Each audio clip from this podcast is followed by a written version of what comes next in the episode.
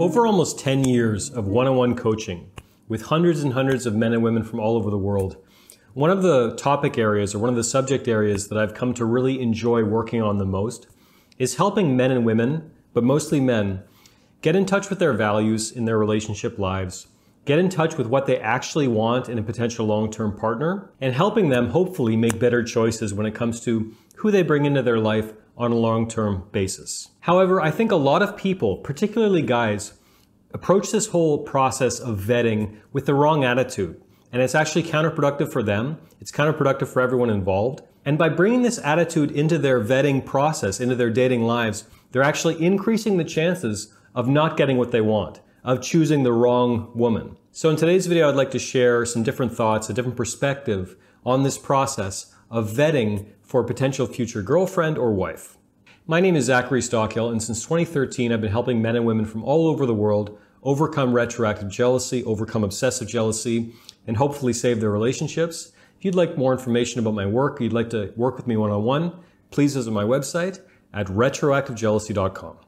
So, this whole subject of vetting is a topic that I'm very interested in because it opens up so many different potential avenues for discussion, for learning, for exploration, for growth, for cultivating a much deeper sense of self knowledge. You know, I, I love getting on these calls with men and women, but mostly men.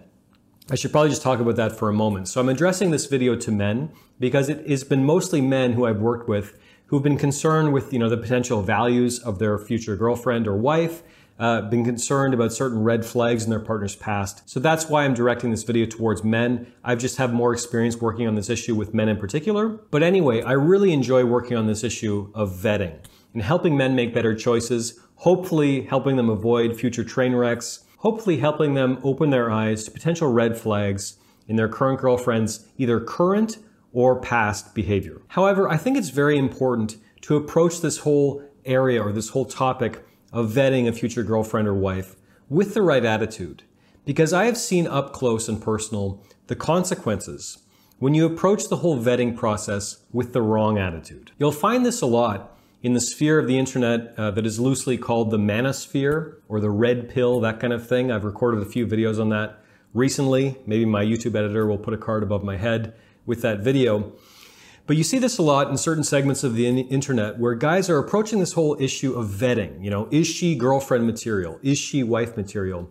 They're approaching this whole issue with the wrong attitude. And basically, the attitude they're bringing into their dating lives when they're meeting women, when they're meeting new women, when they're taking women out, is is she a good person? Is she worthy of my incredible presence in her life?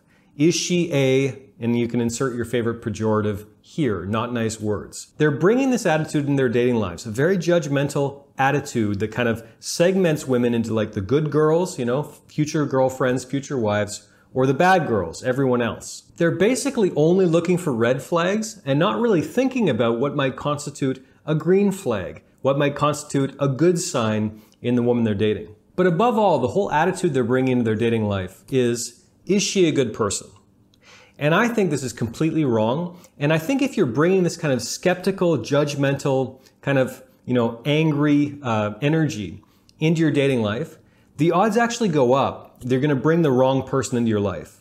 Because if you go on dates and if you go on the you know dating apps and whatever with the attitude of you know I'm going to avoid all the bad women because there's so many bad women out there and I don't want to get screwed over and I read this red pill blog that said you have to look for these red flags and these 18 red flags and I need to look for this stuff very closely. If you bring this attitude into your dating life, number one, the women in your life are more than likely going to pick up on this kind of vaguely misogynistic, very skeptical, very negative kind of attitude, which is not very sexy, obviously. And by the way, if you go looking for something very specifically, and that's all you're looking for, you will find it. If you have a negative perception of women generally, if you're incredibly skeptical and judgmental, and if you're bringing that energy into your search for a mate, chances are very good that you're going to subconsciously bring that kind of woman into your life because that's what you're looking for. So, what's the solution? I think a better attitude to bring into your dating life, a better way to look at this whole process, is one simple question Are we a good fit? Not, is she a bad person? Not, is she trustworthy? Not, is she a, insert pejorative here, are we a good fit? Because I am humble enough to realize, you know, I'm a pretty confident guy, but I am humble enough to realize that I think I'd be a good fit for a lot of women. I know I'd be a terrible fit for a lot of women. And welcome to dating in the 21st century. I think that fits just about anyone out there in the dating market. We'd be a great fit for some people, we'd be a terrible fit for other people. And the woman you're dating is no different. So if you approach first dates and second dates and this whole courting process with this attitude of, let's see if, if we're a good fit, let's see if this could work, you're gonna have a better time. There's gonna be more sort of light, fun, playful energy in your dates. You're gonna have more fun on those dates. And chances are good that your date is going to have more fun, which, you know, increases chemistry, increases the connection, increases the possibility, perhaps, that she would indeed be a good long-term match. So I'm still here on the island of Bali, Indonesia, and right around when uh, when the lockdowns started, about a couple years ago now. Wow, that's weird to say out loud, but literally two years ago, I had the worst first date of my entire life. Okay, like it was just horrible, and I'll spare you all the gory details. You know, she was very physically attractive. She was a beautiful woman. But she was just, from the moment she showed up to the date, she was negative and naggy, and she had no sense of humor. She didn't seem to have any interests outside of her Instagram account. Um, it was just very, very clear to me within probably the first 15 minutes of the date, maybe less, that this is just not a good match. You know, like I'm sure that she'd be a good match for some other guy, maybe, but she'd be a terrible match for me. And by the way, I would be a terrible match for her because I hate, you know, posting every single meal that I eat on Instagram and, you know, all the things that she was interested in I didn't care about. And I don't like her energy that she's very sort of, you know, just reserved and, and, and not really talkative and really skeptical and kind of mean to the waiter and all these things. I was very turned off very quickly. And midway through the date, pretty early on, I actually started laughing. Not because I was trying to be mean, not because I was trying to insult her, but because I brought this attitude into my date. Are we a good match? Could we be a good fit? And it was very clear earlier on that we wouldn't be. And so what did I do? Did I go posting on the internet about how all women are this and all women are obsessed with Instagram and, you know, I'm better than all women and I'm an alpha male and all these things? No, I simply, you know, ended the date very early, very early. I said, you know, talk to you later. and basically that was it. And I was probably clear to her too that we're just not a good match. So dating is fun when you bring this energy into your dating life, when you're looking to see, hey, are we a good match here? If I started that date with this attitude of, I'm going to see if she's a, a this or that, you know, insert your favorite four letter word here.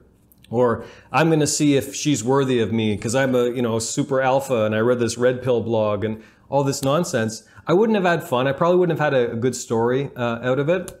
And I wouldn't be, you know, as successful in my dating life, frankly, as I have been to this point in my life. The question is not, is she a good person? The question is, are we a good fit? And I promise you, you will have more fun in your dating life. The odds will be way higher that you actually will bring in an incredible woman into your dating life. And overall, you're just gonna have a better time. If you leave this kind of very skeptical, judgmental, and, and sort of holier than thou attitude outside the door at your dates and approach this whole process with the attitude of, are we a good fit or not?